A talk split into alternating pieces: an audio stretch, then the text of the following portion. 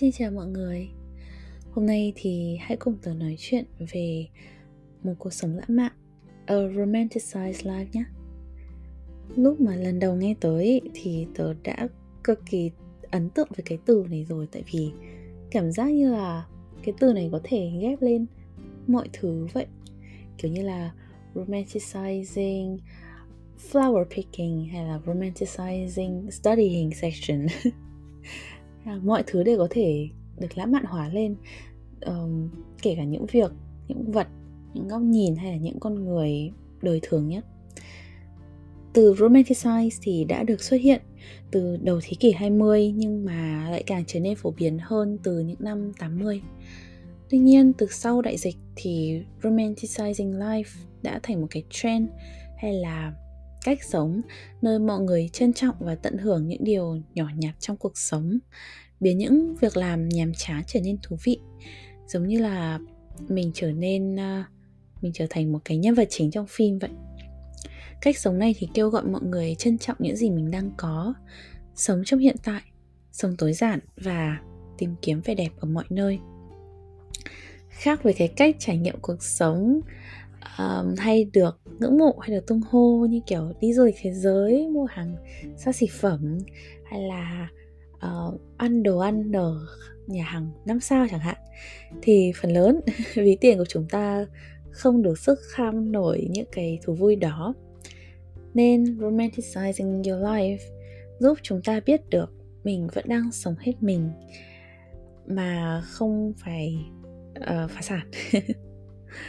Nếu theo dõi trên mạng xã hội thì có lẽ mọi người sẽ nghĩ romanticizing life là phải quay chụp mọi thứ hay là mọi hoạt động để cho nó thật là cinematic, thật là điện ảnh hay là phải tạo video, phải chụp hình thật là aesthetic rồi ghép tỉ cái filter lên hay là phải căn góc chụp cho nó kiểu thật là kỹ thuật thì mới gọi là romanticizing.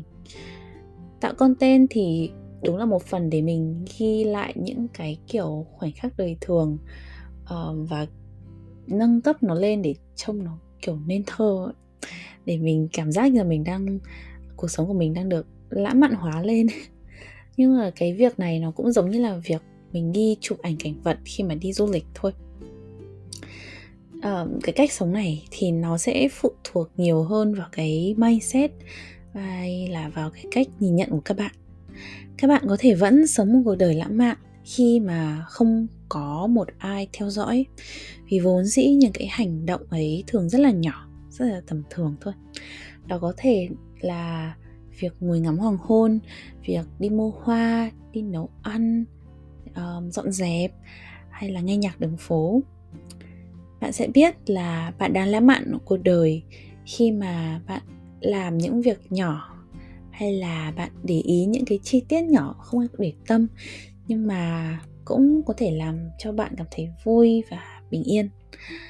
Có người nói, romanticizing life là một cách để thực hành trải nghiệm hay là mindfulness. Đó là khi bạn tập trung sống trong hiện tại và nhận thức được về cảm xúc và suy nghĩ của mình mà không có một lời phản xét. Tớ thì đang sống một đời lãng mạn cuộc sống hàng ngày của tớ trôi qua thực tế là khá tẻ nhạt. Nhưng mà khi cậu hỏi về cuộc sống của tớ hỏi về những điều tớ thích làm những điều tớ trân trọng thì tớ vẫn có thể kể ra rất nhiều cho cậu nghe. Dù có thể nó cảm giác nó hơi tẻ nhạt thật. Um, ví dụ nhé tớ rất thích doodle lên những cái bức ảnh mà tớ chụp. Tớ thích mặc váy khi đi chơi đặc biệt là váy dài. Tớ thích ờ, uh, tắt thắt cái ribbon lên tóc. Tớ cũng thích đọc sách ở thư viện thích đi bảo tàng và ngắm mọi người ở bảo tàng. Tớ cũng thích quay chụp lại những cái khoảnh khắc thật là cinematic hay là nằm ở giữa bãi cỏ mênh mông. Nhưng mà cũng có thể đơn giản hơn chỉ là đi dạo ở giữa công viên giữa rừng núi thôi cậu thấy đấy. Tớ thì uh, cũng sống một cái cuộc đời rất bình thường như người khác. Thậm chí là nó còn chẳng là sắc bằng luôn tại vì suốt ngày nằm nhà không nằm nhà thì là cũng đi thư viện hoặc là đi ăn. Nhưng mà tớ vẫn thấy tớ được sống một cuộc sống ngập tràn sự vui vẻ và bình yên. Tớ nghĩ rằng ai cũng sẽ dễ tin rằng cuộc sống hiện tại của mình khá là tẻ nhạt khi mà so sánh với người khác nhưng có một điều là có rất nhiều nhân vật tiểu thuyết, họ cũng có một cuộc sống tẻ nhạt. Họ cũng như chúng ta, họ có sự bất an, sự tự ti. Họ cũng có nếp sống, có những thói quen và cũng có khuyết điểm, ưu điểm. Điều duy nhất mà khiến người đọc chúng ta dù cảm thấy liên hệ rất sâu từ những nhân vật đó mà vẫn cảm thấy cuộc sống của họ thú vị, đó là vì tác giả đã thổi cái hồn văn chương vào cuộc đời họ và để khiến cho mọi plot twist mọi thử thách mọi thất bại nó đều hòa lẫn vào và tạo cái thơ cho tác phẩm. Và nói tới plot twist thì có một câu trending khá hay của Gen Z trên mạng khiến tớ suy ngẫm khá hay. Đó là do it for the plot. Tóm gọn thì đây là phiên bản Gen Z của cụm từ YOLO You only live once. Uhm, để ví dụ nhé à, ờ, khi cậu không biết nên bỏ học để start up.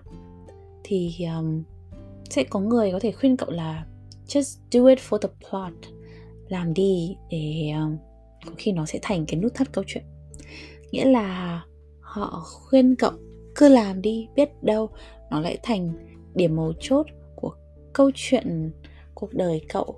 Uh, nó sẽ là một cái điểm để có thể khiến cuộc đời cậu hoặc là lên voi hoặc là sườn chó. Mà kể cả nó có xuống chó đi nữa thì nó cũng sẽ chỉ là cái canon event thôi. À, không thể uh, can thiệp được. Từ đây thì cái câu nói này bằng cách nào đấy đã góp phần cho tớ vào một chút dũng cảm. Kiểu như cảm tưởng được là giờ mình là một cái nhân vật chính trong cuộc chuyện trong câu chuyện và mình cần làm gì đấy. Ừ, phải ngoạn mục phải bất ngờ một tí để wow khán giả vậy nhưng mà ở mặt khác cái câu này cũng giúp cho tớ nói thế nào nhỉ? Loại bỏ như những cái ngại ngùng những cái xấu hổ khi mà tớ muốn làm việc gì đấy. Ví dụ như là tớ muốn làm tớ muốn làm video tớ muốn làm podcast như lang đang làm bây giờ. Nhưng mà tớ lại rất là ngại việc cho người khác biết và tớ cũng không thích cái việc um, kiểu mọi người biết việc mình đang làm ấy vì rất là xấu hổ ấy. Nhưng mà cái câu do it for the plot này tôi cảm giác là ừ mình là nhân vật chính cơ mà. Mình đang làm những việc rất là gọi thế nào nhỉ rất là aesthetic rất là nên thơ rất là điện ảnh. Nên mình phải làm thế để nhân vật mình có hưởng thụ à, ờ, để nhân vật mình có thêm một chút thú vị để cho khán giả còn tận hưởng chứ. Đó. Tại sao tớ lại nhắc cái câu này? Tại vì tớ muốn um, kết nối tới một cái hệ tư tưởng đó là hãy coi mình là nhân vật chính. Khi cậu là nhân vật chính thì cậu sẽ bất tử. Khi cậu là nhân vật chính cậu sẽ có một hành trình cực kỳ kịch tính không thể tránh khỏi. Khi cậu là nhân vật chính mọi thứ cậu làm đều là phim ảnh thơ ca. Vì cuộc đời vốn đã đẹp đẽ rồi thế nên cậu chỉ cần tìm lăng kính phù hợp để nhìn ra thôi. Có bao giờ cậu thắc mắc rằng tại sao cảnh quay trên màn ảnh lại đẹp đến vậy không? Đương nhiên là có thể là áp dụng góc quay góc quay chuyên nghiệp hoặc là áp dụng um, filter. Nhưng mà mục đích chính ý cái lý do chính ý đó là vì cái ống kính quay hướng người xem vào đó bắt họ phải ngẫm nghĩ phải nhìn ra những cái ý nghĩa của những thước phim tưởng như ngẫu nhiên đấy.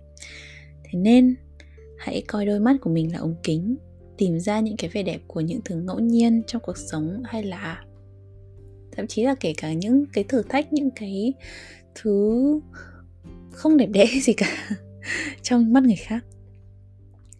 Đương nhiên là mỗi người sẽ có một cách sống khác nhau. Nhưng mà tớ xin gửi lấy những lời này cho những ai đang thiếu động lực để sống như cách mình mong muốn. Khi cậu cảm thấy buôn xuôi, hãy nhớ rằng cậu được tồn tại ở đây. Tại lúc này để trải nghiệm kiếp người trên trái đất. Cậu vẫn có rất nhiều thứ đang đợi cậu. Có những chiều hoàng hôn, có những bữa ăn ngon, có những buổi hẹn cà phê ấm áp. Và cậu xứng đáng được tận hưởng điều đó chứ.